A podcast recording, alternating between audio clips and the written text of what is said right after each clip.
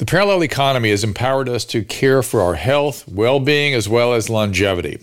Likewise, for us pet parents who now have a place to go when it comes to keeping the family dogs, cats, even horses in the best shape possible. As a dog dad, I'm thrilled to be working with Pet Club 24-7, a company founded by two guys who lost dogs to serious conditions, including cancer. Pet Club 24-7 has an incredible array of products, including a line of supplements for humans, such as the InForce Plus Coriolus Versicolor and InForce Coriolus Versicolor with Reishi. My friend and colleague, Christina Ferrari, a cancer survivor herself, swears by it.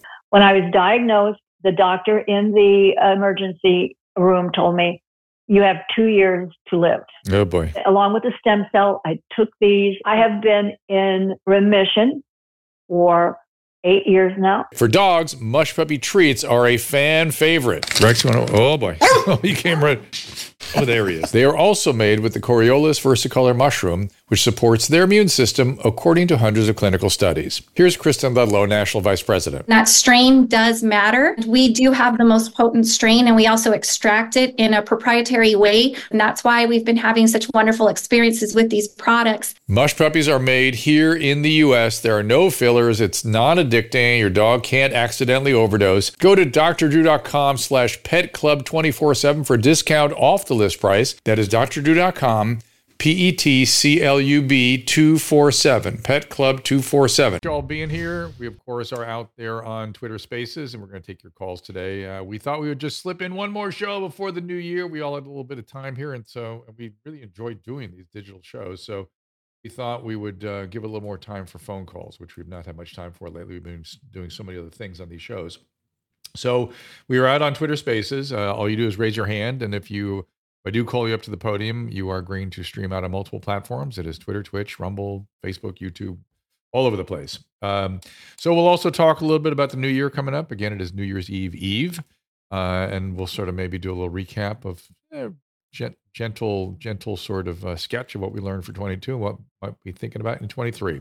So stay with us. Our laws as it pertains to substances are draconian and bizarre. The psychopaths start this way. He was an alcoholic because of social media and pornography, PTSD, love addiction, fentanyl and heroin. Ridiculous. I'm a doctor, for sake. Where the hell do you think I learned that? I'm just saying, you go to treatment before you kill people. I am a clinician. I observe things about these chemicals. Let's just deal with what's real. We used to get these calls on Loveline all the time. Educate adolescents and to prevent and to treat. You have trouble you can't stop and you want help stop it, I can help. I got a lot to say. I got a lot more to say.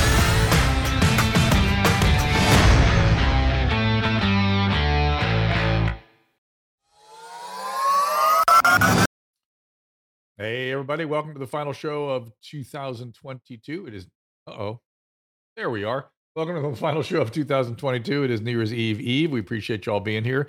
And again, we're primarily taking calls today. It's primarily what we're doing. Of course, my producers, Caleb and Susan Pinsky are here, Caleb Nation. And I was thinking about 22 and 22. Well, one of the standout experiences I had in 22 was not so much this show on the Tuesday and Thursday, but the Wednesday show we've been doing with Dr. Kelly Victory and the extraordinary guests I've had the good fortune of interviewing. Now, while I haven't agreed with everybody and I've listened carefully to some of their input and some of it I'm convinced by, some of it I'm not so convinced by, but I've come away from every single interview having learned a little something. And what was most troubling to me during 22 was how confusing everything was during the pandemic. Things I could not understand, behavior of my peers, the behavior of our profession, some of the silencing and the what we've all discovered from the Twitter files was actually going on. Of course, that was going on on multiple platforms and in multiple ways, and fairly disturbing. So I do feel good about having brought to sunlight some positions and some opinions that have been crushed for last couple of years. In terms of things I'm looking forward to in 23, I want to hear more about Ed Dowd's number and what, how those numbers are playing out and how much of that is COVID, how much of that is COVID plus vaccine, how much of that is vaccine, how much of that is lockdown. That needs to be figured out. By the same token, we'll have Ryan Cole back in here soon, and he's got more pathological data that he's looking at, more pathological specimens, learning more about the process, the pathophysiological process that is assaulting so many of us and causing some of the cardiovascular problems. And we will just keep putting, I've learned in 2022 just to keep putting one foot in front of the other, and we will keep doing that in 2023. Susan, how about you for 23? Oh, that much, huh? I'm going to keep listening. I learned about, this year that you're damn smart. Well, the interesting thing about Susan's experience is that it made her paranoid. It made her, and we are going to talk to people that have some ideas about that. Well, I have different theories than you, but I think you've come over to my side a little bit. I worry about some of the things you worry about. And I'm what would that be, Drew? I'm just in this state where I'm just generally trying to get a deeper understanding of what is going on here. So many things are mysterious. We are going to talk to a Dr. Lee next year, and she is from China, and she has some insight into what was going on there, and it's going to drive Susan to distraction, I'm afraid, when she hears those stories. So that's going to be tough. But what else for 23 for you? I'm looking forward to having more confidence that we can say whatever is on our mind, right? And that, which is weird. I think how weird that is that you have to say that. And I'm very thankful for having Dr. Kelly on our team. Yep. She's just recently gotten back on Twitter. Oh, right. We're going to announce that today. Yes. And the imposter was taken off. Yeah. So which is incredible. But her, if you go look at her at Dr. Kelly Victory, that it's just that it's not doc, it's Dr. Victory, Doc Kelly look Victory. Look what she said. Here's one of her tweets on return.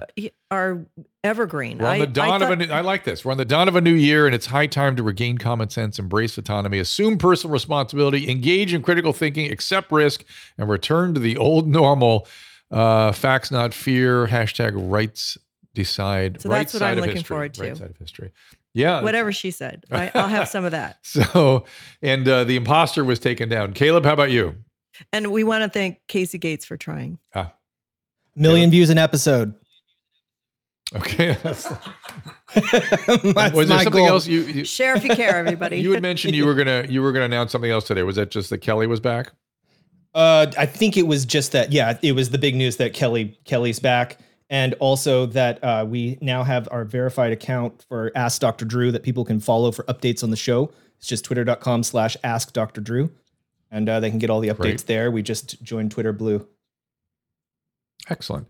And again, I'm thinking back on some little tidbits I pulled from each show. I mean, when talking to Paul Alexander, who has had expressed some opinions lately I've been concerned about, but I still got from him that he was in the room when they made the decision about what social distancing is, this sort of made up term, new term, and how far social distancing needs to be.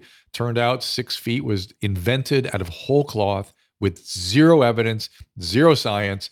Just do what I say.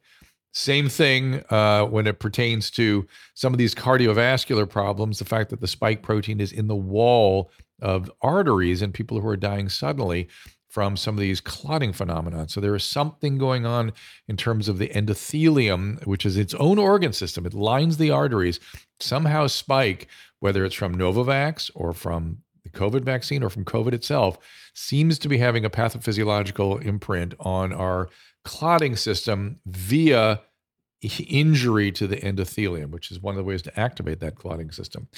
To that point, Christine has been working diligently, to try to update us on some of the concerns she had about vaccines. And this is another little scientific sidebar we're going to get into.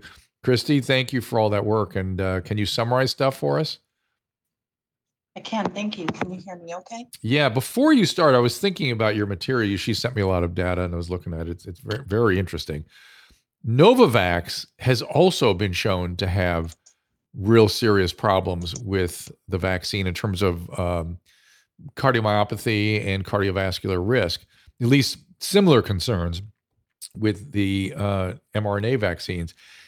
Do they have the same problem with the protein impurities, with the spike protein that they put in Novavax?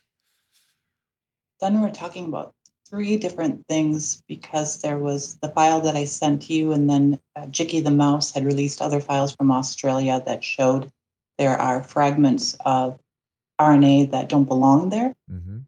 And then you and I were talking about the lipid nanoparticle in the first study that I had found on the freeze-thaw process. Denoted a change in the cholesterol. And then I just found another study that talks about a different chemical that's actually toxic to the human body that's being released. So if they have LNP, the lipid nanoparticle, involved, then you're going to look at the issue with the phosphatidylethanolamine being formed, and that is driving the production of thrombin, also prothrombin and fibrin. And then in addition to the spike being formed in the arterial and the endothelium, you've got the triple process of the inflammation of the cell walls and the vascular walls that you were talking about, causing the inflammation from the spike, and then you've also got the prothrombin. And so let's just summarize fibrin. What your reason. So to explain to people who you are and what you've done, why this is something that you're particularly suited to look at. Thanks, Dr. Drew. And hi Susan and Dr. Victory. Hello. There. Victory's not here today. Carrie's not. It's just me today. Just Caleb. Me and you. Yeah, Caleb's here. Caleb. Yeah. Hi, Caleb. I was on the operations team. I wore many hats. I'll just say the company is called Aldevron, focused in Madison, Wisconsin, Fargo, and in Germany. I managed and designed projects for recombinant proteins. Antibodies are a protein, but I had my hands in the process start to finish, from when we would get the gene sequence and we would transfect cells using lipid nanoparticles and generate proteins within the cells. And I had a hand in every step of the process to make sure it went smoothly, and I designed them. And it got me thinking about the freeze-thaw process of the lipid nanoparticle and if that was causing issues. So that's when I started to dig in. And then, the protein itself and the expression of the protein within the cells, because I designed projects to express proteins all day long. That was my job. Mm-hmm. I still do consulting on the side, so I'm no longer associated with that company, and my views expressed are not those of my former company. I just want to state that. Okay. But I started digging in, and when I first contacted you about the lipid nanoparticle, I found a study that was done prior to 2019, so we can say it is unbiased, and it was on the freezing and thawing process of blood serum collected in patients before it was sent off for analysis to look at cholesterol levels. And they found that the cholesterol was going through a change in the freeze-thaw process that they weren't expecting, and it was generating something called phosphatidylethanolamine, which we can just call PE, not pulmonary embolism, but just PE, and so was the literature. And PE is proven to drive the production of prothrombin, thrombin, and fibrin, among some other things that it does, including inflammation of the heart. So let me just sort of frame this for people. So phosphatidylethanolamine is a chemical. It's created out of cholesterol with this freezing and thawing that happens to cholesterol. It accelerates the clotting system essentially, and it inflames arteries. That's the shorthand way of saying what it does. What I'm struggling with, though, is what does that have to do with lipid nanoparticles? Lipid nanoparticles have 4 lipids that they're comprised of, and one lipid is cholesterol. The other one is, I think, an oxidized lipid, and then the pegylated, and then there's a fourth. So how much cholesterol? So when I think about a lipid bilayer, I don't think about cholesterol. So why are they sticking cholesterol in the middle of that? That I don't know, but it is part of the LNP that they're using. And is there a difference? These are just what occurs to me in sort of analyzing your observations. The cholesterol in the serum is free cholesterol, although it's in chylomicrons and it's in packages. We call those LDLs and HDLs and VLDLs, that kind of thing. Is it that kind of a lipid nanometer packet, the cholesterol that's being created? So the cholesterol itself is already included when they make the LNP. But is it in the LNP lining? Like, is it in the LNP layer, or is it inside the LNP, much the way it's inside a VLDL particle, something like that? It's part of the layer, but then it's also being found that during the freeze-thaw process that layer is separating and degrading. Okay, and that's how the cholesterol gets out. Correct, but then it's sucked into the phospholipid bilayer, so it's incorporating into the cells. No, I get that. I'm just trying to figure out how is it necessarily going through the same process that a serum cholesterol would be, but it sounds like it is. Okay, and so the theory then is it might be this freezing and thawing of the vaccine that's causing the problem? Would that be a way to summarize? Yes, because there's another study that points to in cell.com, and it was a study that was done recently, and they actually quote Moderna in one of their supplements that also points to the freeze-thaw process and then the phospholipids degrading, but then that's also creating a toxic chemical called DSPC, which does a whole host of other nightmare things, including carcinogen, teratogens, liver damage, kidney, heart damage. So what are we to do with this information? It seemed odd to me they wouldn't be aware of this, because right? The Moderna has to be frozen, right? The vaccine for transportation. Correct. Yeah. So, and they've, given that they've had observations and they've looked at what happens when this is freezed and thawed, do you think they just haven't done the right studies? Do we think they're hiding something? That doesn't quite make sense to me. Or they just haven't looked at it. But they didn't look at it, possibly. Sheesh. So what do we do? What's your recommendation? Do we present that to them, somebody, or? That's my hope. I wasn't sure if I was going to state this publicly for safety reasons, but I've been talking to other scientists on Twitter and asked if they were on board with getting together and getting some funding for doing our own study with LNP in animals. And we wouldn't be doing it in our own lab, but because of my connections in biotech, I'd be contacting labs and we could track LNP in the animal model, because I don't think that was done when we did cell manufacturing and protein manufacturing. I also worked with the site in Germany sometimes that did in-animal antibody discovery, where they would inject the animal with a genetic material and then track the antibodies produced. And I'm guessing, and I think it's a good guess, that that is the only thing that was done with humans. And so you're talking about tagging the LNPs and seeing where they go, that kind of thing. And then you also had observations about the spike protein impurities itself. Do you want to speak to that a little bit?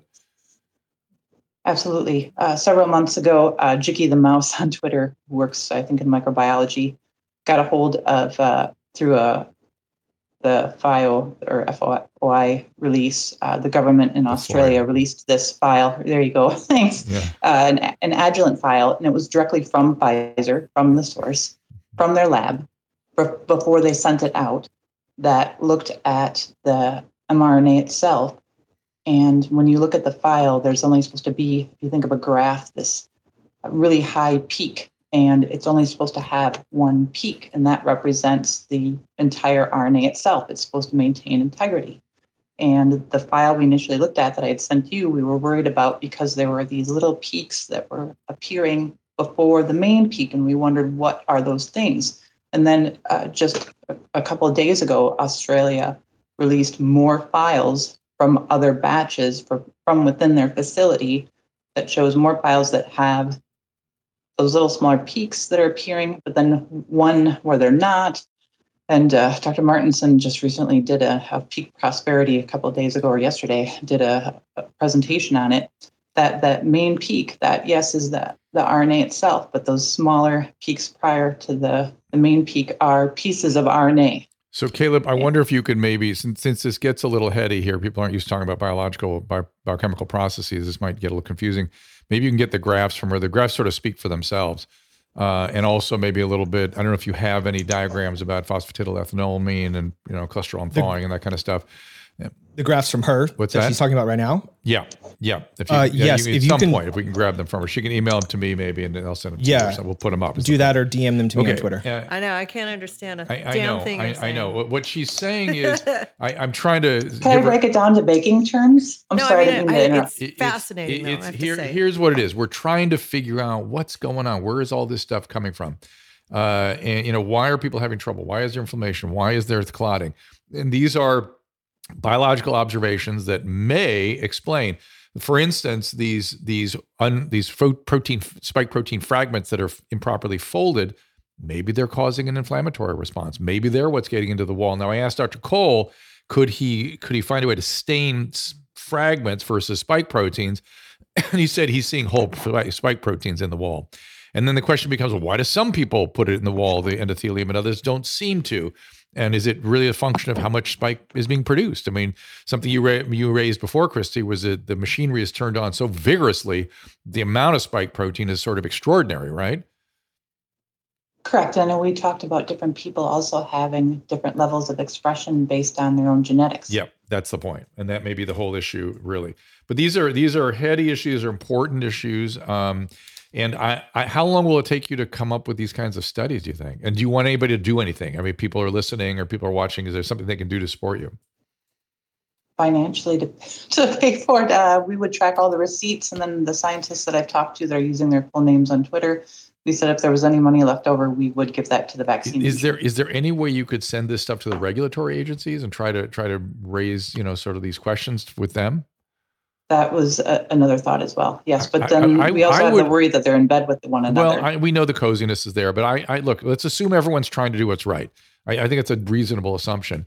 Why not give them the chance, try to alert them. And by the way, if they don't respond, you'll have an interesting story later because, you could show that you tried to get them to sort of pay attention to this. You then proved it and they have egg on their face because they didn't listen to you. But I would argue that'd be really great if you could try to get somebody over there. Maybe Paul, Susan, it seemed like Paul Alexander had more connections over there than anybody. He might not know who to send this stuff to. I don't know. We're gonna work on Kelly Victor and see if she knows who might be the right person to send this stuff to. Okay. Sounds good. And I'm gonna post, if you don't mind, Dr. Yep. Martinson on Rumble. Okay. He went through explaining how protein is made. He went through things really thoroughly in a 1 hour long video. I think he posted last night, so I can post that down in the spaces. He does an amazing job, and he goes over the files that I've been talking about. And he also uses baking references, so he tries to bring it down to street level. Okay, good. Christy, thank you so much, and thank you for sharing this. Thank you for the amount of work you've done. I know you've been slaving over this stuff. Hopefully it will help people. Hopefully it will give us some answers, right? I hope so. Okay. Thanks again. Thanks, Kristen. You have a good New Year. Thank you. You too. Happy New Year. This is how biology works. She's looking at scattergrams. She's looking at probabilities, and she's trying to figure out how these chemical pathways are sort of very complicated, and complicated things are happening to the vaccine. It's being frozen and thawed, and cholesterol is being released, and cholesterol is forming this very complex molecule called phosphatidylethanolamine, and that's known to increase the clotting system. Thrombin goes up and the clotting system is activated. So and this is just one possible mechanism. That's why biology is so difficult. And then she has to go in there. Oh, well, there you go. Thank you for that, Caleb. That's the word I'm saying. Phosphatidylethanolamine. There it is. And then people have to go in and formulate an experiment to try to test this. And she was telling us how she was going to do that. That's really her area of expertise. And then she has to do the experiment, then prove that the experiment showed what she thinks it showed. That's science. That's not Dr. Fauci going, I'm science. We're talking about science right here, what Christy is doing. Okay, so let's take some calls from you guys. I know everyone is here on Spaces. Susan, was there somebody you wanted me to call up? I thought you gave me a heads up on somebody. I'm working with somebody here who's technologically first timer. So give me a minute. Okay. Is there somebody you want me to call up to the podium? Well, let me see if I can find if he's even here first. Okay. Okay. Go ahead. Take somebody who's ready, and then I'll. All right. Joe, who I haven't talked to in a long time. Let's get Joe Giannotti in here. Joe, how you doing? Happy New Year. Happy New Year. Hello, Dr. Drew. Hey, buddy. Happy holidays and a happy new year to you, Susan, and Caleb. Thank you, sir. You sound good. Thank you. I'm pretty good. I'm doing pretty well. Excellent. Thanks. So I guess I want to start off. The last time we chatted was about 4 months ago. And the question you had for me then was, have you wavered any bit in that period of time from the beginning? And I told you no, but I have to tell you, I think you've wavered a little bit now. I've moved around a bit. I've been moving. Yeah, you've now moved around. Exactly. I'm trying to find. I'm trying to find the truth. I'm trying to find my way. Now I have a question right off the bat for you, and then we'll talk about the Mario Nafal spaces that you have been a part of in the past week, which have been very important. Yes. With, of course, the first drop, but. The first question I want to ask both you and Susan is, for you, what change occurred? If you're allowed to even talk about it, what change did occur or you felt when you were on Special Forces? Because clearly, since you were in Special Forces, I noticed a change. Really, is that right? Well, it's hysterical. He's not so whiny anymore. I'm not so whiny anymore. I realized I was a little bit, I was in sort of denial about my age. And I realized, I thought I was just whiny about my age. I thought I was feeling like fatigued and tired and weak. And I realized, oh, I'm just not accepting my age. And Special Forces pushed my face to the mirror on that one. So I know exactly what my limitations are. You were afraid I know exactly, and I'm good with what I've got. I'm really good with it. You're afraid to get surgery and you weren't going to go do it. Yes, that's right. And then you came back and said, okay, I'm going to do it because I don't want to feel like this anymore. And then they told me no, and they corrected some things. But they gave you a new protocol. Yeah, and you went to the right guy. Yeah. That's right. Good medicine. I learned that from Joe Gianni. And to go to the right doctor. Thank you. Yeah. And that's what I've done. And I think you're maybe alluding to me feeling a little more assertive or more courageous or something, or using the word courage certainly more than I was before. Definitely. Yeah. I there's something there that I've at least realized that word is very important right now. And certainly I was inspired by the Navy SEALs that were training us, and I was inspired by my peers. Wait till you see. Joe's talking about this show I'm on next Wednesday on Fox Network. I think it's 8 o'clock Wednesday. How many episodes? I believe there are 10 episodes, 8 or 10. The first one is this 2-hour special. The first one, all the people that were there with me, we couldn't figure out. So much happened the first day. We couldn't figure out how they were going to do it. We thought they're going to take 3 episodes to do the first day, and they're doing a 2-hour special. That makes sense now. Yeah. There was 19 people, right? 16. So there's a lot going on. And we get our ass handed to us. Anyway, the behavior of how tough they were inspired me too. So yeah, that's interesting, Joe. I thank you for pointing that out. You're very welcome. And the reason why I'm most interested in watching you over the other 15, not because I have a bias, but because you're 63 years old. That's right. I'm the oldest one there by far. Yeah. I mean, I think Piazza is in his early 50s. Yes, and Piazza's a professional athlete. I'm not a professional athlete. Right. All these guys are professional athletes and Olympians and stuff. It's comical when you say it out loud. Except for Scaramucci. Scaramucci was my closest peer. He's a stud. Scaramucci does very well. That's funny. Yeah. Wow. Yeah. Wow. But when the first day when he got there, he goes, I felt so much relief when I heard you were going to, you old man, when you were going to be here. Now I felt like I belong here. So I thought, all right. But Susan, was it just that Drew complains less?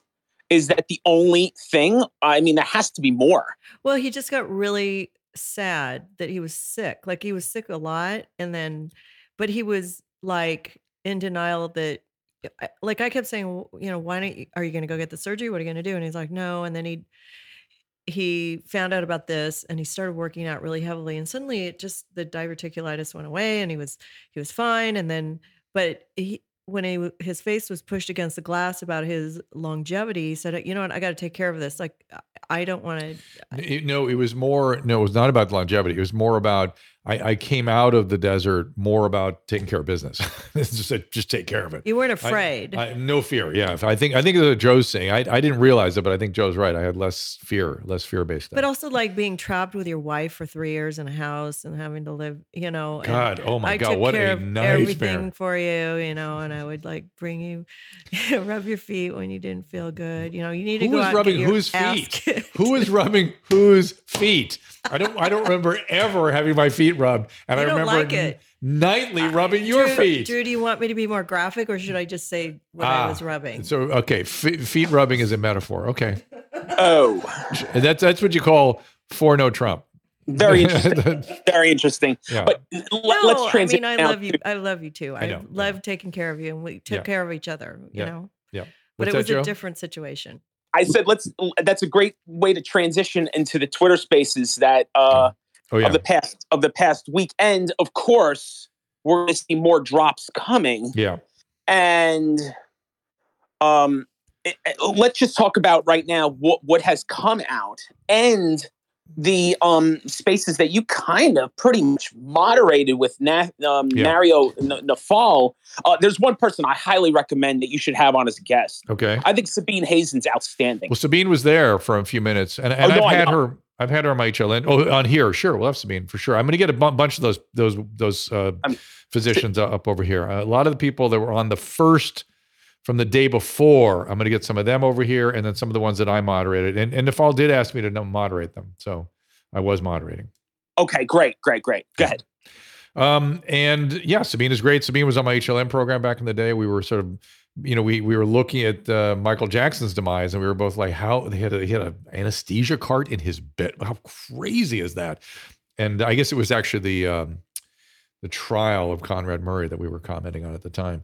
So, that was a lot of fun. It was the first time I'd spoken to peers, other physicians with very differing opinions. Lo and behold, what you discover is we agree on about 85% of stuff, which I knew we would, that we all put the care of the patient in front of us ahead of everything else. And we are trying to use our judgment, not just the data.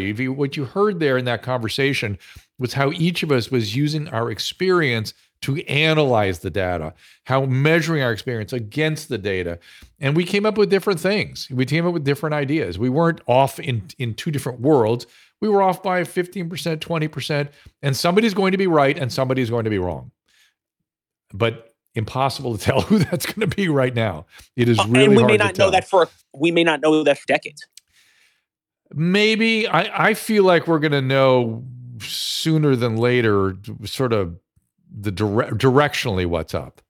In other words, okay. For instance, Joe, the fact that we have not been allowed to raise any issues, this is what kills me. So we rushed the vaccine out. I get it. We rushed it. It was an emergency. We cut corners. We did things we wouldn't otherwise do. We brought this thing out. People want to call it experimental. Call it what you will. We cut corners and didn't go through the usual procedures. Nobody disagrees with that. And I fully endorse that we did that.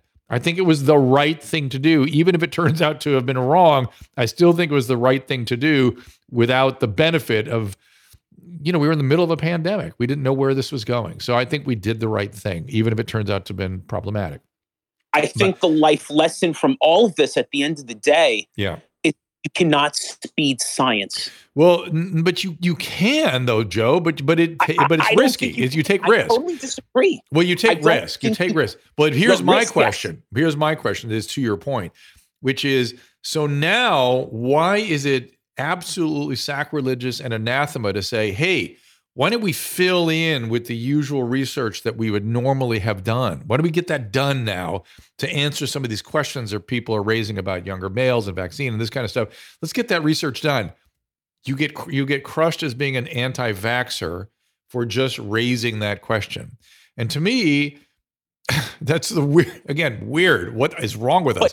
And by the way, how we normally do things. What normally happens when a new medication is rolled out, we see the data, we look at it, we study it, and then we have our clinical experience. And the clinical experience is often different than what the data is. Then we go back and reanalyze the drug in a wider distribution and look at what we were observing clinically and try to explain why that is the case. And then we use the drug better. That's it. That's the process. That's the way we've always done it. Yes, exactly. Mm-hmm. However, you could also, what you just said, you could also talk about in reference to treatment, because treatment the entire time, and of course, the last week I've been thinking a lot about, our late friend Dr. Zelenko, and you could use exactly what you talked about in reference to vaccination. Well, I would argue, yes, you're correct. Thinking outside the box. No, you're correct that so-called early treatment, early in the pandemic, should have been evaluated that way, the way we always do it. You do something clinically, then you go back and look at the research and you do more research to try to buttress the clinical observations or perhaps undermine what we think we're observing. Whatever it is, we need to do more of that. I completely agree. And the fact that we're not rushing to explain things like increased in overall mortality is just weird, very weird. By the way, you may want to check out Dr. John Campbell again. People are weirdly attacking him all of a sudden. He is a PhD nurse. His doctorate is a PhD. He's not an MD, but he's a nurse educator. He's the perfect person to do the kinds of pods he does, where he's taking the data very dispassionately, going through it, and then trying to make it digestible for people. That is nursing, by the way. That's one of their main functions, is education of the patient, right? And so I admire everything he's doing. He's recently put something up about China and their current massive wave of COVID. And he thinks that the death data is being grossly underreported. And he thinks that the case rates are being grossly underreported. It's going to take about 2 months to essentially go through 1.2 billion people.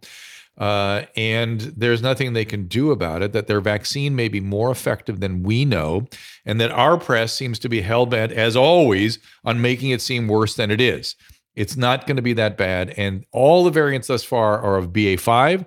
And so there's tons of cross immunity with the immunity we have from Omicron BA5. So there appears to be very little concern created by the pandemic sweeping China right now. Though virologists will remain concerned, because that's their job. Their job is to go and take a careful look at what the risks are and how this thing is evolving. And are we going to get any problematic variants, or likely to get any problematic variants? Presently, it does not appear to be the case, and the press should shut the hell up, which is something I've been saying since the beginning of this pandemic. I'm going to take a little break, and then we will come back with more calls. Want to give the gift that keeps on giving? Genucel skincare keeps everyone on your holiday list looking young and refreshed. And who doesn't need that type of luxury, especially over the holiday season? Genucel has so many products that Susan and I love. Genucel's XV Moisturizer locks in moisturizer on top of the serums, making dry spots a thing of the past, especially great with the colder climate and all the dryness of our skin, right? And with Genucel's Immediate Effect 2 eye cream, you can see the results in as little as 12 hours, guaranteed or your money back. Susan loves Genucel's DFS Vitamin C Serum, the new deep firming serum, as well as the hyaluronic with C and lactic acid, which hydrates your skin and makes fine lines a thing of the past, while hopefully preventing future wrinkles from forming. I am a snob when it comes to using products on my face.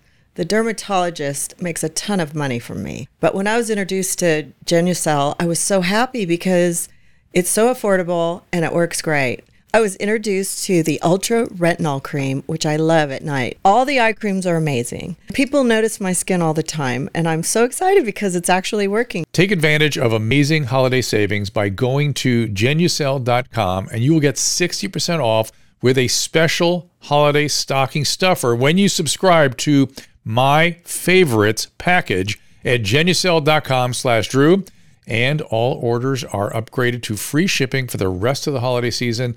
We will get it there quickly. Use code Drew at checkout for an extra 10% off your entire order. That is Genucel.com/Drew, Genucel.com/Drew. My guest is Philip Patrick. He is a precious metal specialist, trains at University of Redlands. He has spent years as a wealth manager at Citigroup, and his current position is with Birch Gold Group. So gold has always been somewhat of a safe haven, particularly in times of great turmoil, much like our present moment, I imagine. Gold has always traditionally been a safe haven asset. Gold specifically has always been about wealth preservation, right? Gold has always held its buying power. You can look at as far back as you like in history. In biblical times, 1 ounce of gold would buy somebody 400 loaves of bread. And today it does the same thing. So it's a store of value. But I would say in times like this, as you mentioned, it's particularly important when you're dealing with things like 40-year high inflation, the air that's coming out of a stock market bubble. These times in particular tend to drive gold and silver up quite significantly. If things are different, the solution needs to be different as well. So I encourage everyone to get informed, and we have a lot of good information here to help your listeners. Just a reminder, I am not a financial advisor, and I do not give out financial advice nor investing advice. Birch Gold has an A-plus rating with the Better Business Bureau, countless 5-star reviews, and thousands of satisfied customers. Check them out now. Visit birchgold.com/Drew and secure your future with gold. Do it now.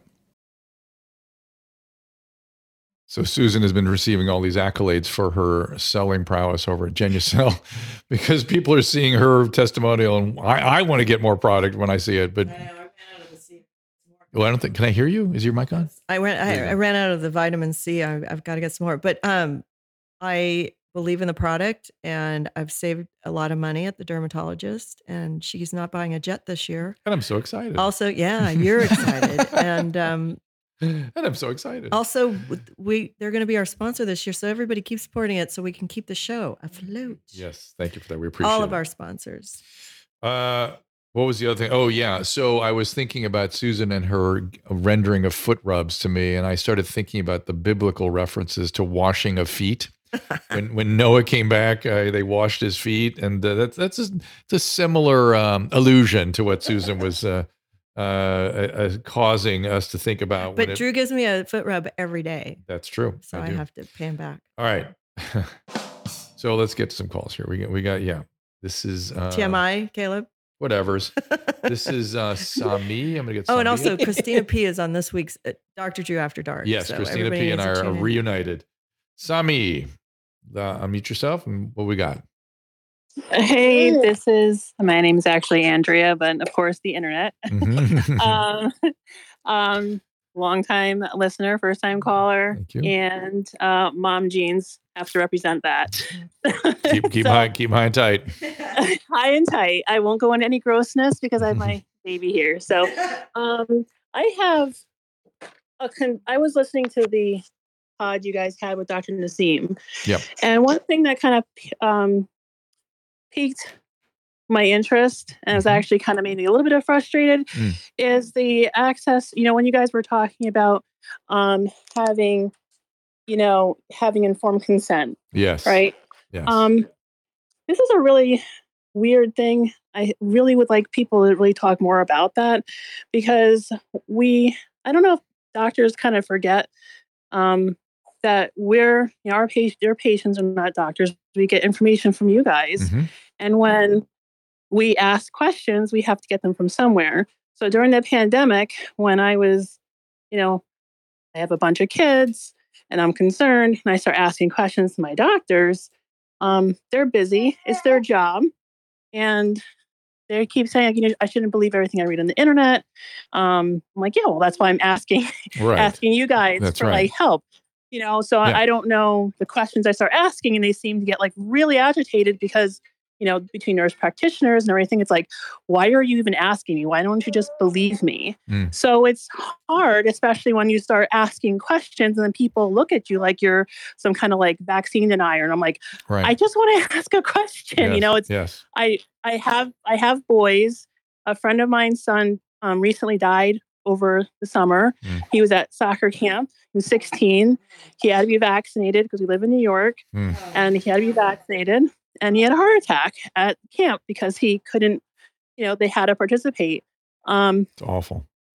I'm not saying that that's a case of it, but it's a concern as a parent. Correct. When you bring it up, and it's like, well, why are you believing everything you're reading on the internet? And they said that in response to you reporting a proximal case, that you had something near you happen, and they said, that's the internet. You know what I mean? When I told them that a friend of mine, close friend of mine, son died of a heart attack at 16. He had recently gotten the shot within 3 months, and he was exerting himself at summer camp. Mm-hmm. And I was asking those situations. I'm like, they said specifically 16-year-old kids, boys, he fit everything. High cardiac rate, he's running around all day. So, it's summer. So here's you're 1000% correct that we are not doing informed consent properly. Even and people run busy practices, and I know it's hard to take the time to do the consent, and I understand what you're running into, and it's a shame that that's the case. But even if we took the time to give you consent, a lot of what we would have to tell you would be conjecture and not certain and unclear. CDC says one thing. And by the way, as of tomorrow in California, because of a law called AB 2098, you technically are not even allowed to discuss some of the concerns that prevent us from giving you full informed consent. It's pretty crazy. I mean, let's you and I go through it. Here's how I'd approach it. So we are seeing increase in excess mortality in Western countries. There is no doubt about that. That's just no doubt. There are people that believe that may be related to the vaccine, and they have some decent data to suggest that. There are people that believe it's all due to COVID, and there's some decent data to suggest that. And there is nobody yet that has teased out what is contributed by the lockdown or what could be COVID plus vaccine, which is essentially everybody, right? We've all had COVID now, and we're getting the vaccine. So how do you know what is causing what? They've done almost nothing to sort that out. So when you see a signal, like 15 to 30-year-olds having increase in something, whether it's myocarditis, which is why, you know, in the Twitter Spaces I really focused it on myocarditis because there's a lot of data there. That's the one we can kind of look at. And the argument then becomes, well, is it less risky or more risky than COVID itself for that age group? And to those of us that are internists, it's really easy to say that kids are almost no risk. I mean, almost no risk, but they do get sick sometimes, very rarely. And it appears that this risk of myocarditis is around 1 in 300 to 1 in 2,000, something like that. And it appears to be self-limited. But there have been cases like you've heard here where people are getting strokes and heart attacks and other cardiovascular complications. We don't know at what rate yet. And we don't know if it's across all ages or if it's somehow more risky in the young males. The signal seems to be showing up in the young males, and it seems to be showing up around the Moderna vaccine, which is a higher dose vaccine. So you might want to get the Pfizer vaccine, or you might want to get the Novavax vaccine. These are the kinds of things that somebody should be helping you sort of work through.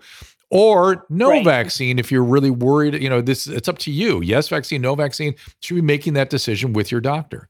And it's not it's easier. So when I do informed consent to a 75-year-old, I go, hey, look, we all know this thing devastates people who are older. There's no doubt about that. I've seen no real significant side effects from the vaccine. It can be harder to see the side effects in older people because older people get all kinds of things. So it's hard to know what's vaccine and what's just being old.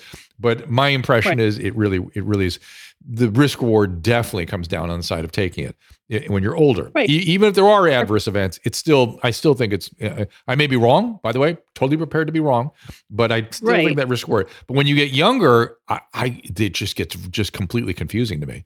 And I'd have to admit that to you as part of informed consent.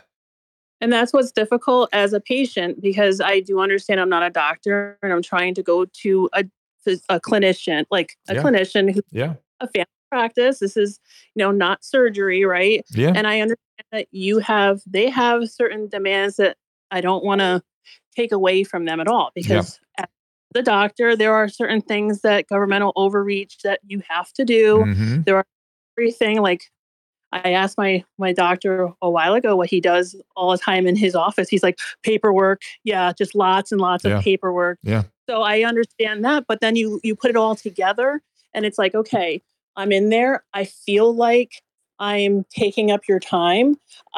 My son is going to college, his first year, his freshman year this year. I'm asking questions and I'm being told that everything is safe and I should, you know, just do whatever. But in reality, I wanted to find out in New York, you have to, like, every college student has to be vaccinated. Well, that's so now you're into a whole other sphere here, right? Which is this idea of mandates. Mandates of is if you should follow Vinay Prasad, V-I-N-A-Y Prasad, P-R-A-S-A-D, who really has been railing on this one. He's like, there's just no science to substantiate a mandate in a population that has essentially no risk from the illness. It's weird. I keep worrying that because I'm not a pediatrician, I don't understand the risk tolerance of a pediatrician to caring. You know, in caring for the elderly, people get sick and die, and you're kind of used to it. But pediatricians never see people die. They just thank God. It's the fact that somebody died of COVID is shattering to them, and then they kind of get scared, and maybe they're not assessing the vaccine. I don't know. It's very confusing to me. There is the very early pandemic. We were doing other work. With my business, and we were talking to very different ranges of people. A few of them were pharmacists. Mm-hmm. And so I'm like, so really tell me about this. And this is during lockdown, June. Yeah. And they were the first ones who were like getting kind of like tipping, like, listen, you didn't hear it from me, but, yeah, kind of a thing. I know that's still going on. People are still afraid to speak up. Right. It's still going on. And they're saying that they were allowed to fill certain things. Yep. That doctors are not allowed to do certain things. So for COVID in particular, that's why I was saying informed consent. It's a tricky one with this because it's a lot of things. There's a lot of people watching, a lot of us and doctors and people who fill it. So it's one of those things where, okay, great. Well, then how do you become informed? Even when we finally settled on the Johnson & Johnson, we got the J&J for my son because it seemed like the least risk. I think that's true. I think you chose the right one. I think that's true. That's basically what's happening because I was doing a lot of legwork and listened to you guys and a lot of different people. Because but think about it, that one's been for the 50 cases or whatever for women been taken off the market. Right. Been taken off the market. Right. Yet the mRNA vaccines, we're not even allowed to talk about it. Not allowed to ask. Right. Very so that was strange. The whole thing. So it was a lot of different things. I had the only resource I did have was the internet. I definitely appreciate, you, Dr. Drew, people who have changed their mind, who have actually gone through it, looked at everything, and are like on the fence, and they're very open about. Listen, I'm on the fence. I'm fine with that. I think most people are fine with being on the fence. Sure. It's just we need to have the conversation or have the ability to have it. When we give you a vaccine, we're supposed to make you sign an informed consent form. How many people signed that form that got the vaccine? 1% maybe? Half a percent? Dr. Drew, I made my son read that. He's 18 years old. I made him read it. The pharmacist at our Walgreens was sitting there watching. Why are you doing? And he read the whole thing. And I said, do you understand what this means? And we went through the whole thing. Are you a lawyer? The pharmacist was like, no, I'm a mom. You should be a lawyer. Moms, yeah, you're right. Moms are way more guarded than lawyers. Almost the same and it was thing because ultimately. Yeah, I know. Well, ultimately it's because every mom knows and dad as well, the buck stops with you. Yep. And they've already said flat out, if something happens, no one's on the hook for this. I know. I appreciate the conversation, having the space to have the conversation. It was just, how do we get to that conversation? And without looking like we're crazy, but I think ultimately you just have to look like you're crazy because that's what I ended up having to do. So. You do, and you had to go all Karen on everybody. No, you don't have to go Karen, but you have to. Karen. It's how many times and many of these conversations I've been having with my peers, they'll open with, you don't have to put on your foil hat. It's like, because people think that's what you're doing, and we're just doing what we always do, and. So just ask questions should be a carefully guarded privilege for all patients. So thank you I appreciate again, and I'm just wanted to can you just make sure you summarize again, how do you make sure you can do the informed consent? You just make sure you just keep plugging away, thing. You read the consents that you do have. You keep asking questions. I don't. It's a little. Let me think of a strategy that would work better than anything. If you think about it before you get in there, think about before you get in there and go, look, here's what I have seen. Maybe even write it down. Just go, these are the things that I've been reading about lately, not on the internet. These are just things that have been reported. And I'm worried about the risk reward. That's all. I'm worried that the risk reward is not there. How can you consent me in such a way that helps me understand why the risk reward goes the way you are recommending? Okay. Yeah, I appreciate it. Thank you so much, Dr. Drew. And I will never, but I won't do the up in the end. I just listened to you guys, you and Christina, which is magic. Love it always.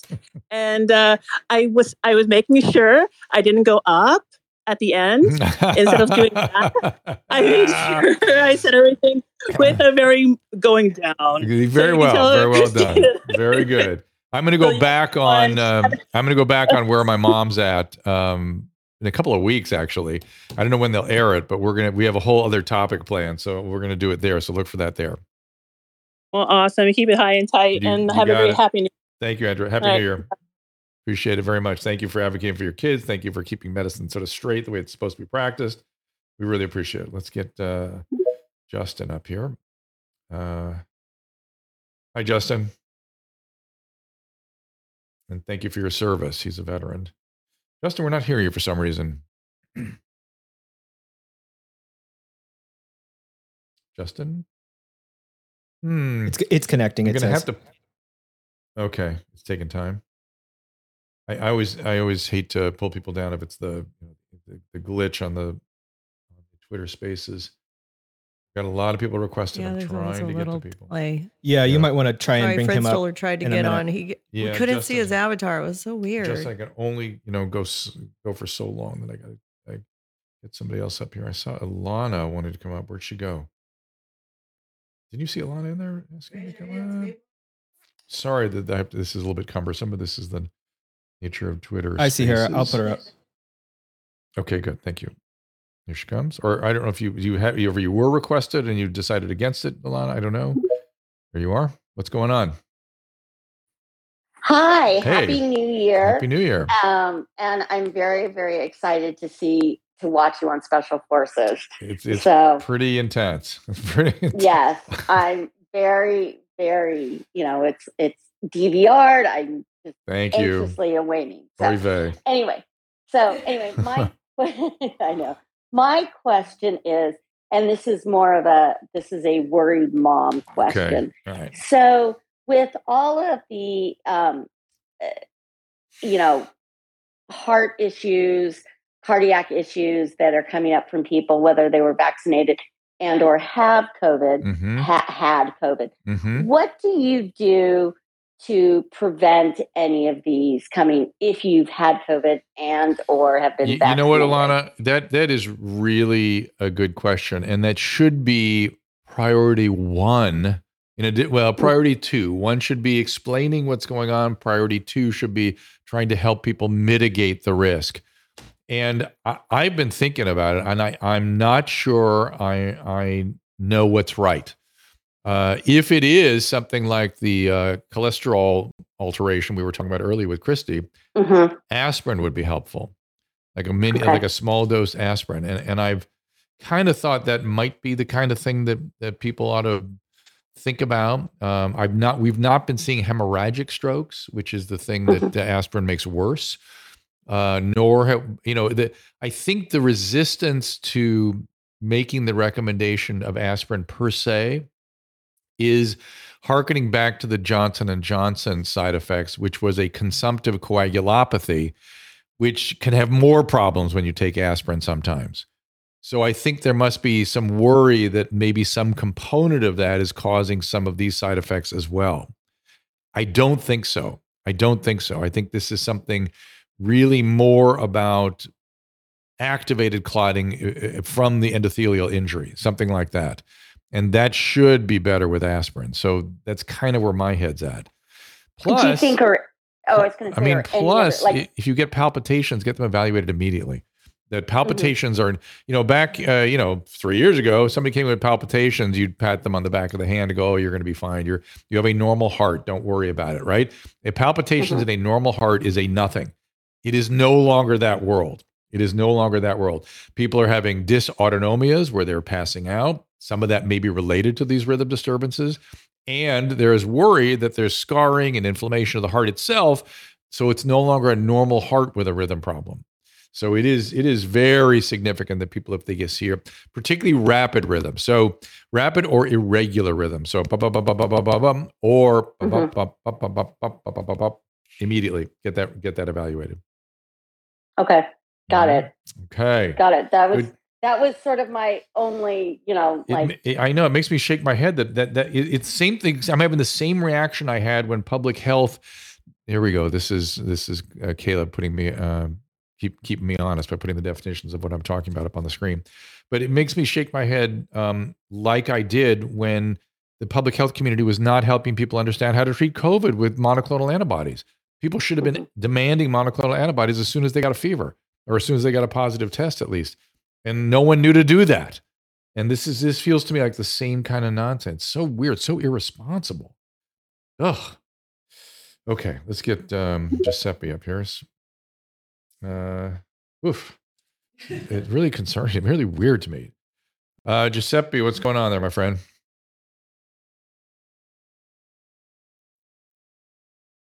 Where again, the men don't seem to be able to find their way to the stage here. It's no fault of theirs that they're doing.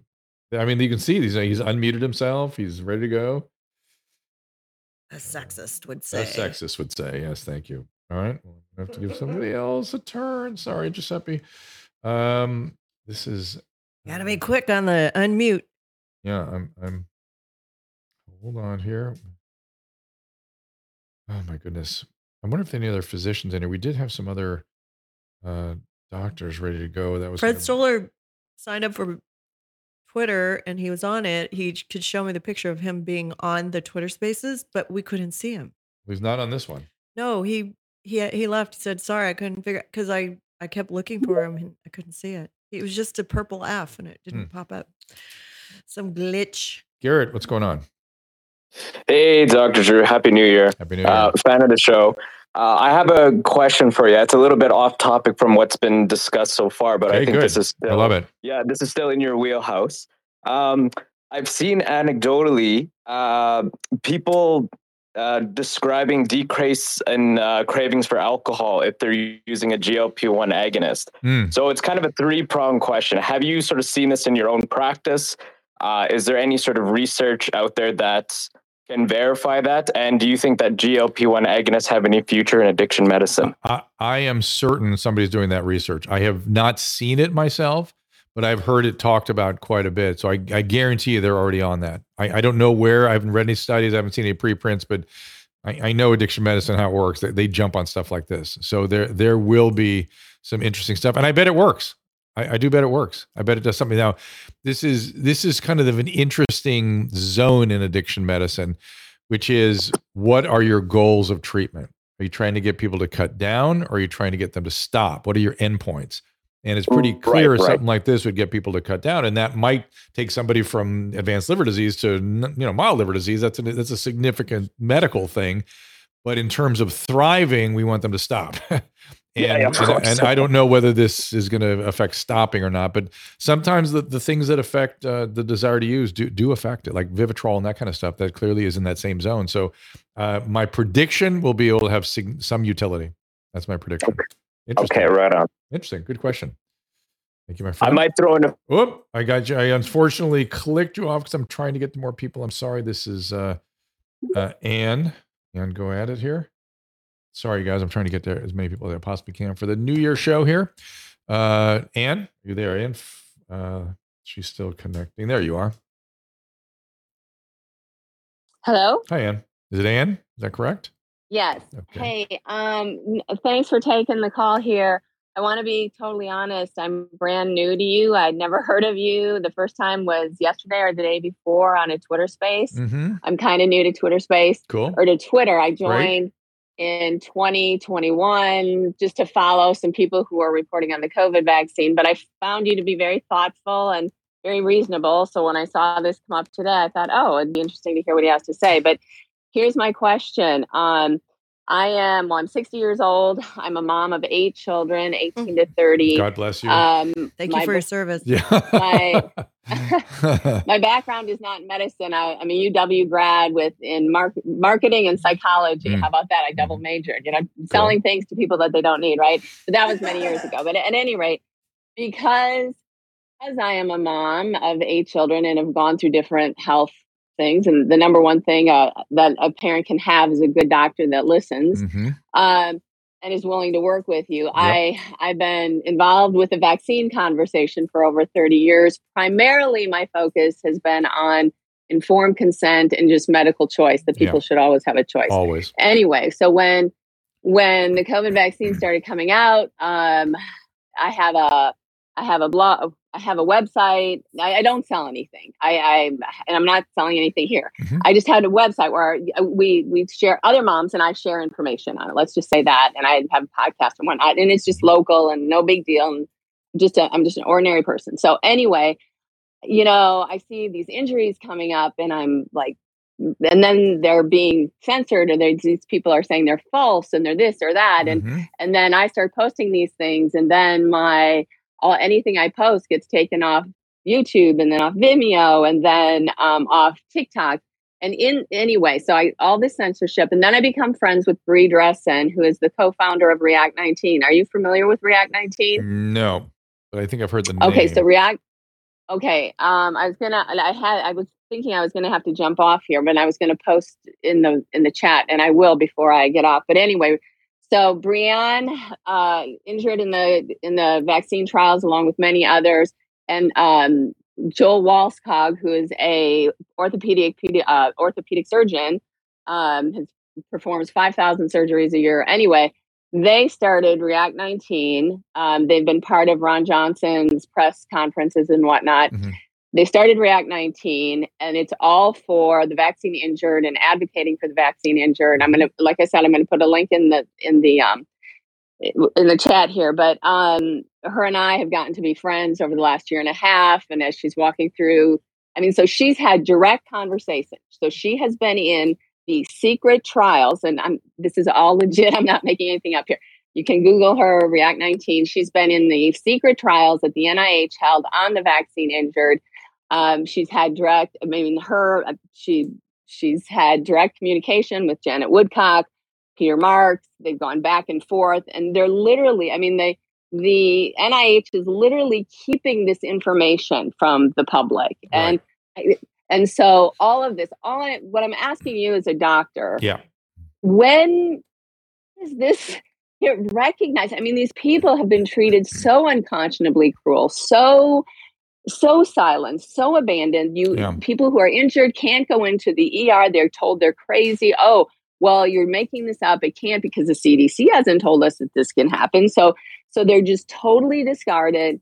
They've been living in absolute hell. There's a whole segment of people who've committed suicide because they haven't been able to get help. So are you specifically talking about these people that get sort of long haul type symptoms from the vaccine? No, I'm talking about people who get myocarditis, people like Maddie DeGarry, who 13 years old, she was in the trial. She can't walk. These people can't walk. They have that. And they're shaking nonstop. So here's where I kind of go with this, which is, there's no doubt it's causing myocarditis. It is. It just is. The question is, at what rate relative to what risk from the COVID itself? And is it the vaccine plus COVID, or is it just the vaccine? It's very hard to sort that out right now. And could COVID do the same thing? Therefore, is it worth the risk of the vaccine? These are questions that are not being properly answered. It's interesting to me. And by the way, I've seen a lot of long COVID types of symptoms from COVID too. Some friends have really just lives turned upside down by getting the vaccine. I would call, if any of you are listening and have long COVID from the vaccine, check out covidlonghaulers.com. They're trying to do the research there to figure out what's going on. They've got some pretty good results, covidlonghaulers.com. But if you have other injuries like myocarditis, I would urge people to stop talking about it being mild. Myocarditis is a serious illness. It's a dangerous illness. And maybe it's milder than most of the viral myocarditis as we see, but it is still a serious illness. And for some people, disabling. No doubt. It's interesting to me, though, when I brought it up the other day to the Twitter Spaces that you were listening to, I don't think I could even get anybody to agree that the vaccine could even kill somebody. Like they were not willing to even entertain the possibility. And I think that shows you how close-minded people are, because it's pretty clear it can. The question is what rate versus what risk from COVID. That's the only question we have to answer. But there is such blinders on right now, as you're saying, in terms of what the NIH is doing and when they're going to publicly disclose. I don't know. I don't know what so much of this is deeply confusing to me. I don't believe there are bad people operating here. I think there are people making bad calls, and something is up. Something is just not right in all of this. People that are less charitable than myself will say that they are in a rush to get this vaccine put on the children's mandatory schedule with measles and everything else, because then they have permanent protection from liability. And it may be true that maybe that's then when they're going to come out with the data. They're waiting to first get it on the vaccine schedule for children, and then they will tell us what they've been finding. That to me seems fairly unconscionable, but maybe that's what's happening. I don't know. What do you think?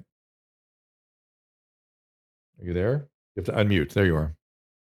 Anne. And if you're speaking to a closed microphone. Your microphone is off. You have to reach down that lower left-hand corner and unmute. Oh, there you are. Yeah. No, like I said, I've been following this you're getting anecdotes, right? You're getting the horror stories that happen. They just do. The question is at what rate and what risk relative to COVID itself, and is it contributed to by COVID? But it's not just the horror stories, because if you look at, I would say, so are you familiar with Pierre Corey? Very. I've talked to him many times. Ooh, okay. So I would credit Pierre Corey for potentially saving my life. And the fact that I got COVID in 2020. Okay. And again, as a mom whose children have gone through different various health things, constantly researching, different things, all these things.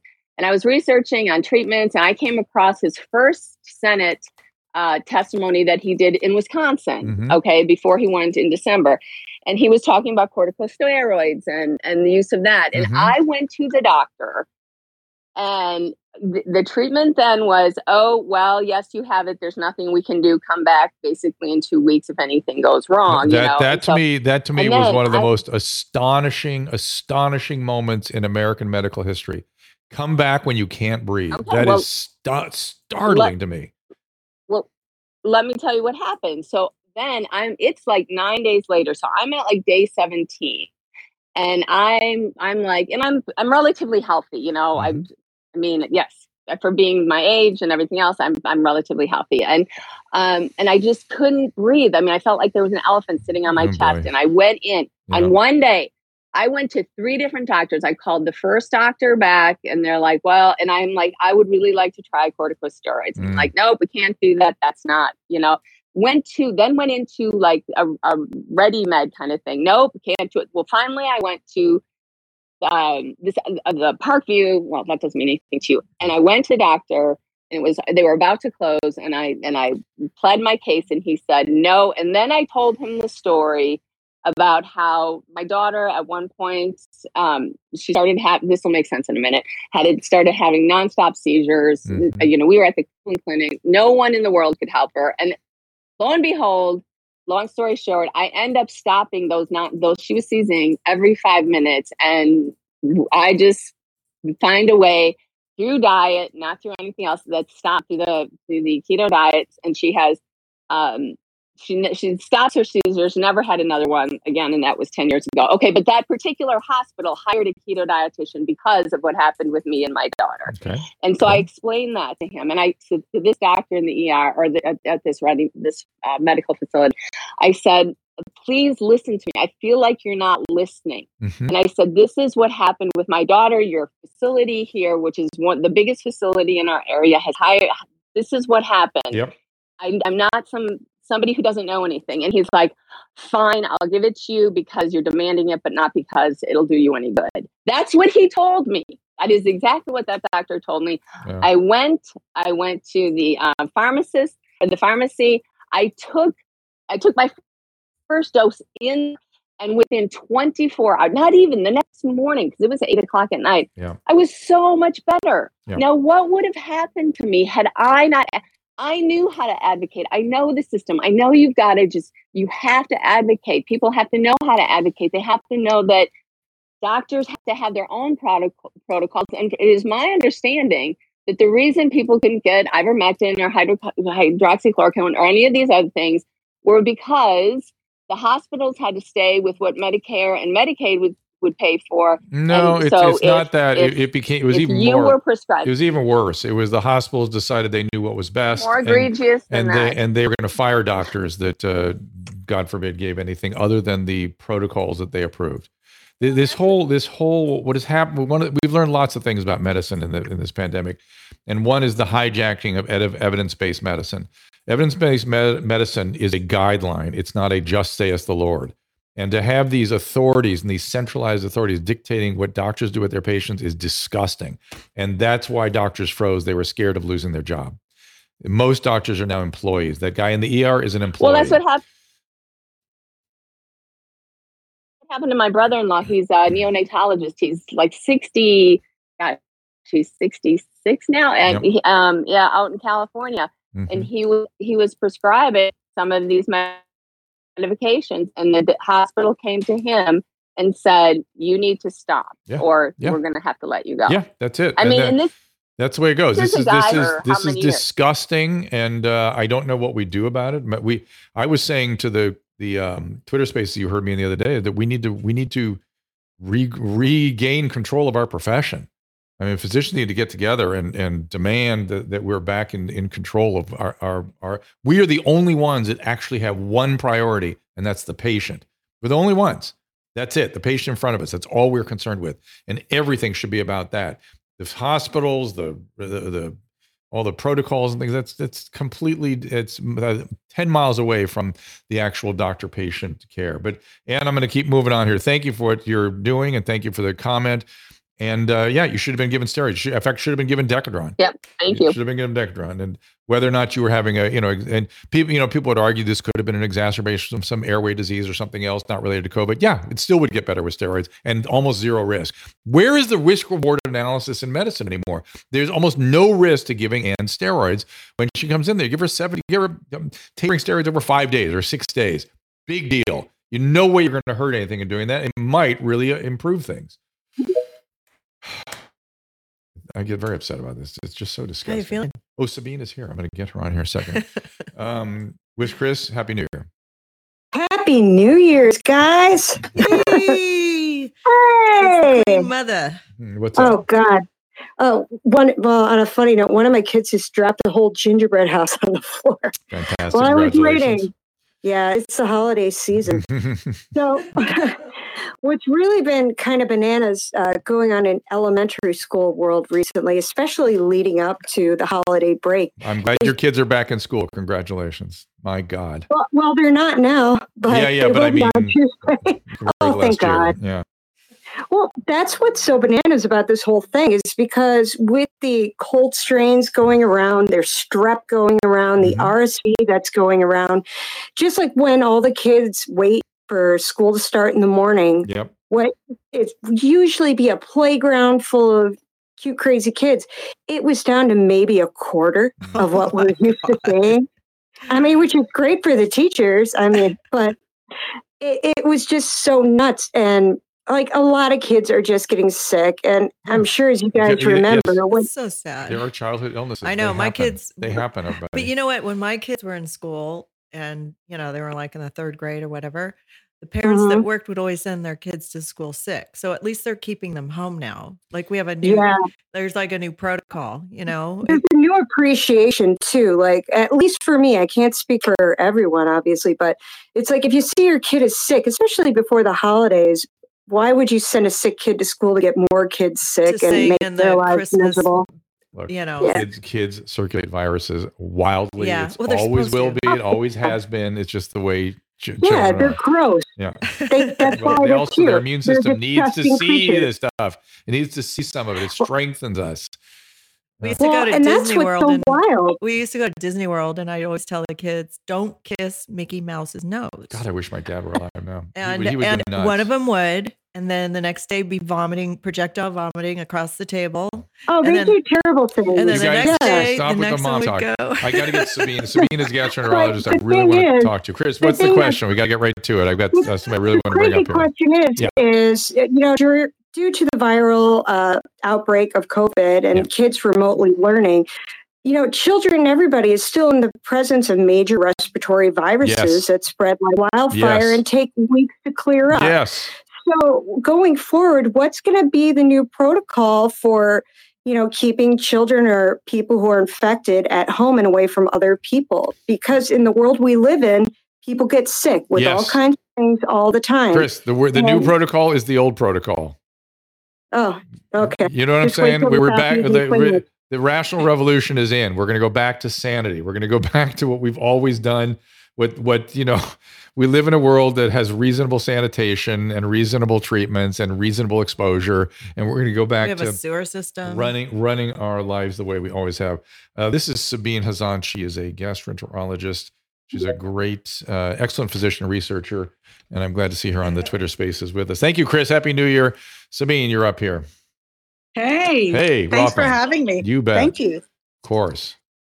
So yeah, frustrating. I mean, I heard you say it. You know, I think we as a profession, medical profession, have been like, silenced altogether.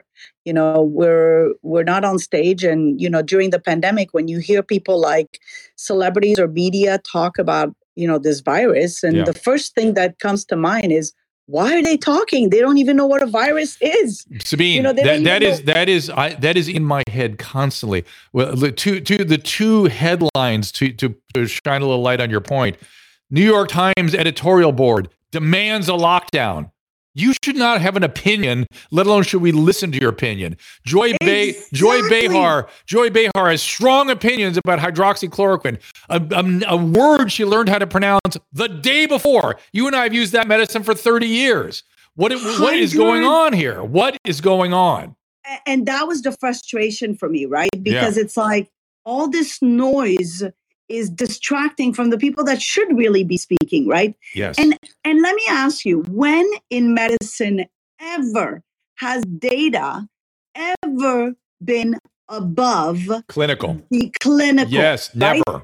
Never. So I when did evidence-based medicine supersede our judgment? Where did that come from?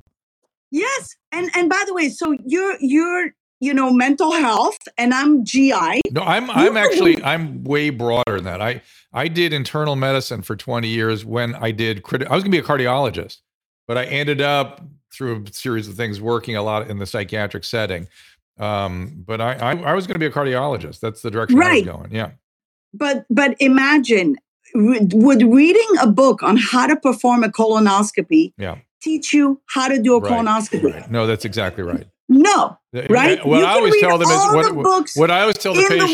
is I go, look, the material you're bringing to me, thank you for bringing me your Google searches, but I knew all that material at the end of second year medical school. And then I spent 10 years seeing that in a clinical setting over and over and over and over again, and developing judgment about what the best thing to do is for a given clinical situation. And that like that last, do you hear the story that Anne was telling us about being in the ER and unable to get a little bit of steroids? Maybe unbelievable. And first of all, if a patient is agreeing and consenting and asking you, and he knows the risk, you as the physician cannot just say, I'm sorry, no. Yeah. You have to tell the risk and outweigh the risk benefits, and then say, you know what, fine, here it is. And not even put your judgment, frankly. Because how many doctors, oh my God, this whole pandemic, how many doctors have said to my patients, oh, ivermectin, no, it doesn't work. Hydroxy, it doesn't work. Well, listen, if I'm telling you a patient's oxygen, and I published 29 patients' data that basically had low oxygen, and their oxygen improved on triple therapy or even quadruple therapy. I didn't make that up, right? Yep. Even I have videos that I showed the FDA. I'm like, look at this guy. His oxygen is like 80%. And now he's improving after ivermectin, doxy, and everything I've given him. So, Sabine, people are now wondering what's going on. Why? Right. First of all, how do we give informed consent to a 35-year-old or a 30-year-old male? How do we do that? And what do you think is going on where we're not getting the information, the data we need to be able to give people proper consent? You know what's interesting? And what's interesting is I talk to, because I've done clinical trials for so many years, I have so many friends that are in the pharmaceutical industry and everything, and people that are at Pfizer, medical directors and coordinators, monitors, etc. Everybody's baffled, even at the FDA level and the National Institute of Standards and the NIH. I go to these meetings, I've met with those folks, and I'm like, I don't understand why this one-sided narrative. Do we not believe that there's resilient microbiomes out there? Do we not believe that there's resilient immune system out there that do not necessitate, vaccination? Do we believe everybody's on the same platform? And everybody's like, their answer is, I don't know. Well, I don't know what's going on. It's even more simple. I couldn't get agreement amongst physicians that the vaccines can harm people. I couldn't get any people to agree. I mean, and that's so obviously true. Such a taboo. There's a fear. There's such a fear. There was a fear with this virus, and there was a fear with speaking about the vaccine. And to me, if us as physicians are fearful, who can the patients go to? Exactly. Right? Exactly. Because we were the first one on the front line. Listen, when I stepped out of my house in March to analyze stools with COVID, I knew I was risking my life. I knew I was ready to die. Mm-hmm. But I figured, you know what? I better go out there myself and show that I'm okay, mm-hmm. and treat than having my kids die and nobody does anything, right? Mm-hmm.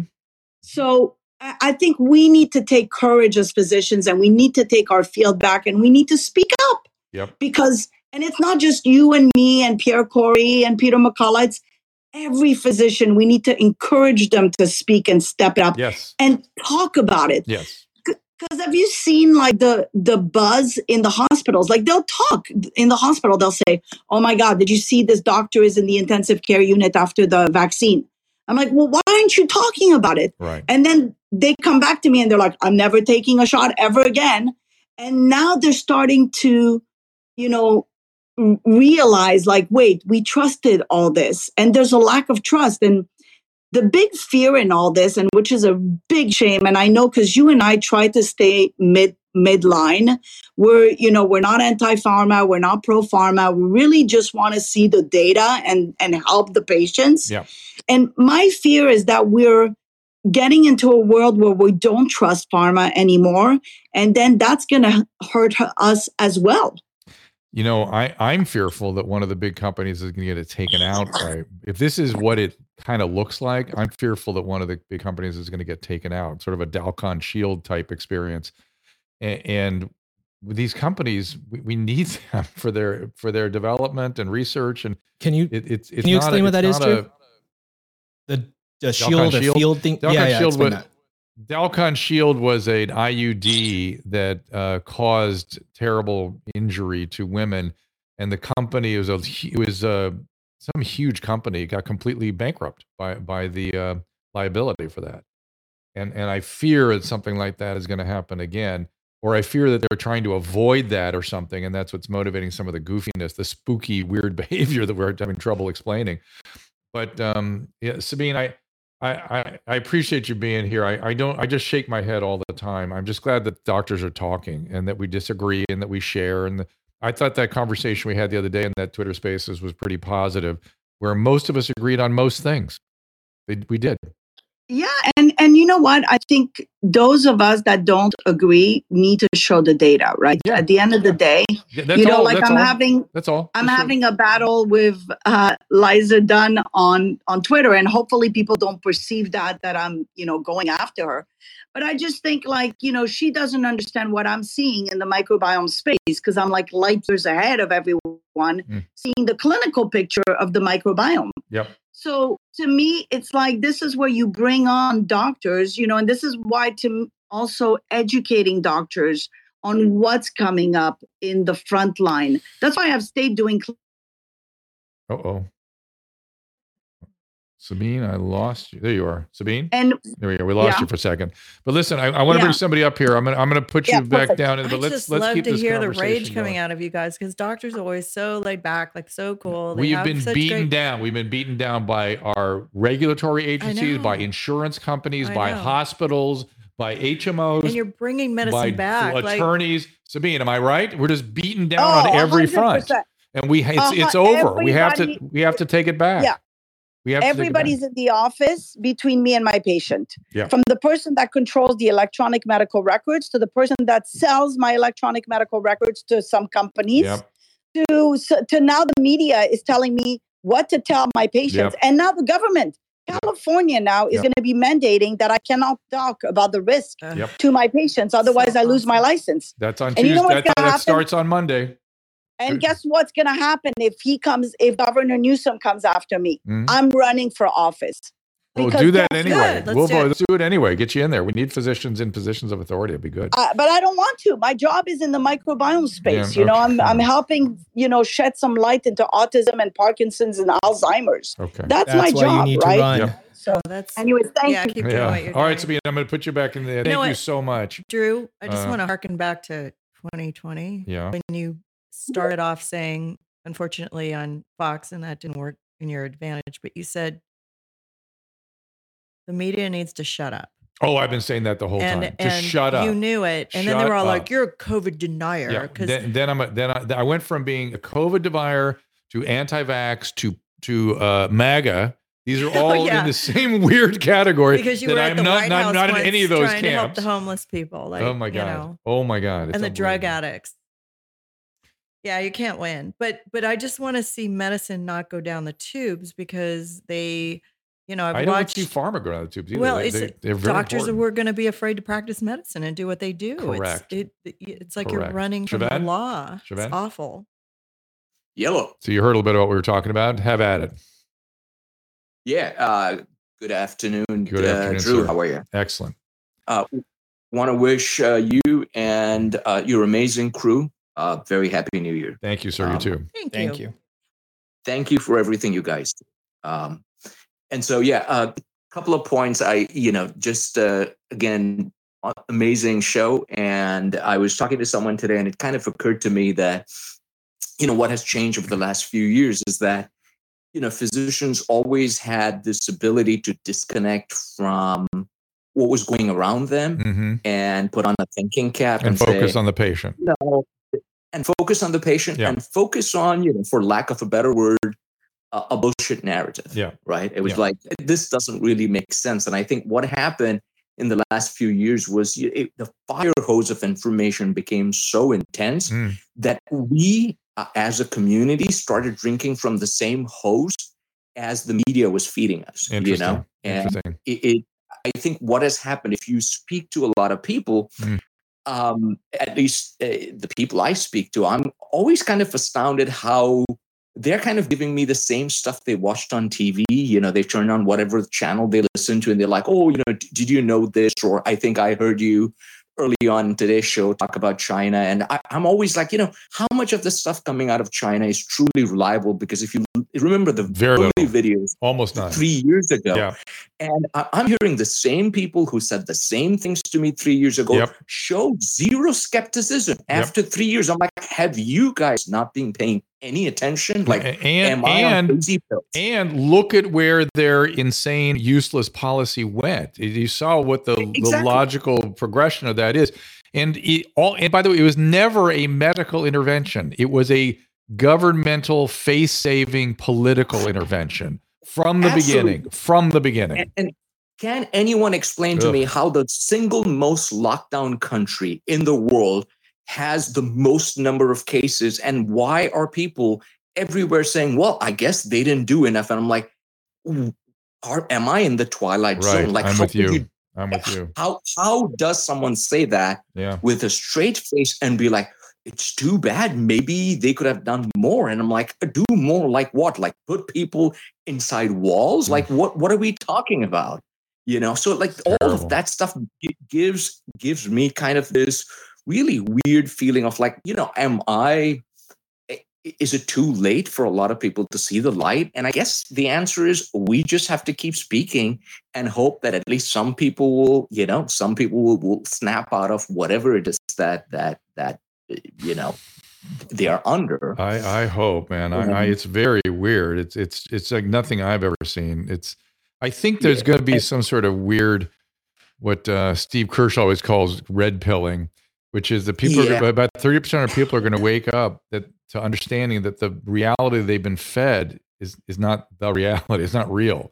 They've been fed some information, and some. I'm sure that's going to happen to me. I certainly there's things I believe that are going to be turned out to be not true. Which is fine. I think as long as you accept the fact that a lot of your assumptions are not exactly the truth, which I guess every scientist's job is like, on a good day I'm close to the truth, but I'm nobody smart enough to know the truth. That's right. And on a bad day, I'm in a different zip code or a different continent, right? Yep. I mean, this is not hard, but I think some people are so confident in their ignorance that it's scary to even listen to that. I agree. It's very weird.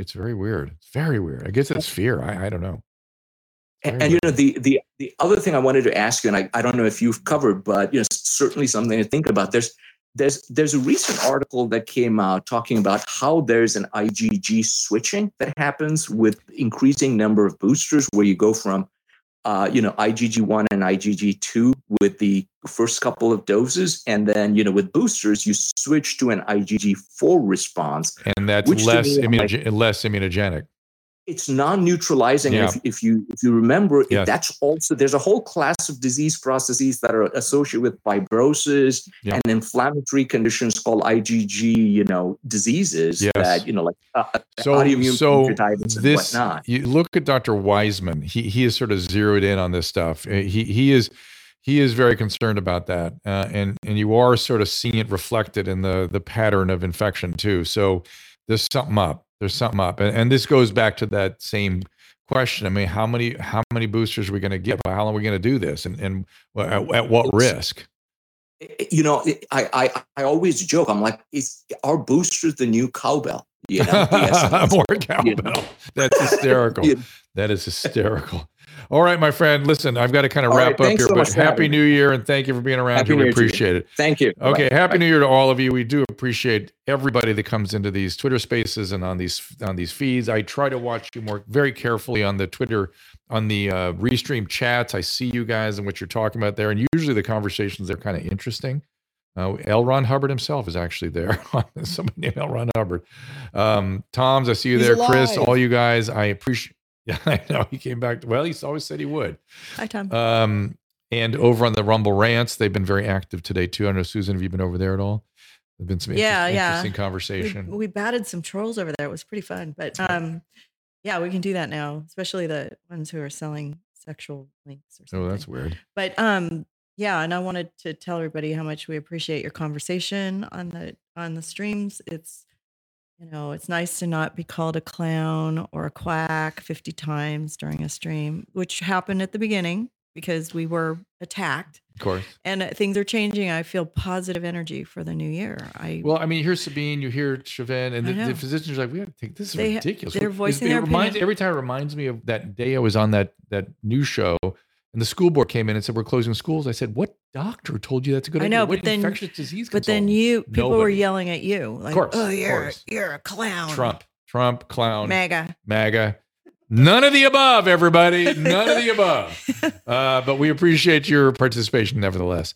Thank you, Molten Salt. Appreciate you as well. I missed Jehap. I don't know where he is. I guess he came in today. No, he didn't. But you know what? We did an earlier show, and if you guys want to know when we're going to have a show at a different time, we post it on Locals every day. You just have to go over there. It's $7 a month. It supports the show, and then you'll get an email, and you'll also, be able to know when, or just go somewhere where you can see, when the show's going to be live. I think you can get on YouTube, we have, notifications and stuff like that. All right. Rumble doesn't do it. They do it a little late, and then they also post the show later. So, but we miss you, Jeff. I hope you have a happy new year. All right. We are back on Tuesday early, January 3rd at noon Pacific. Is that correct? With Megan Kelly. We are back. The jury's out on that. Yeah. All right. We're back with. She may have something else. We're going to find out. All right. If she is doing something else, let's move it back to 3, our usual time. Of course. We have Dr. Byram Brindle with Kelly Victory coming in. There he is up there on the screen as well. We have to get back to the LA and I want to bring in, much like Chauvin and there Ryan Cole coming up first again, and I'm blanking on the gastroenterologist name I just talked to. What's her name? Anyway, we were all just chatting, and I want to get more physicians in here to talk. And check out Drew's Instagram. You can see our makeshift studio here in New York. I'm very proud of it. I noticed the sun behind me went away. You blocked it out. Oh no! How's it look? No, it still looks good. It looks good. Looks fine. Looks good. There's some people I really should. Sabine, I'm sorry, Sabine. That was Sabine I was talking to. It's got a dark, smoky feel. I can't see this. Particularly if we don't have. Actually, we could. You guys could ask some questions on Tuesday.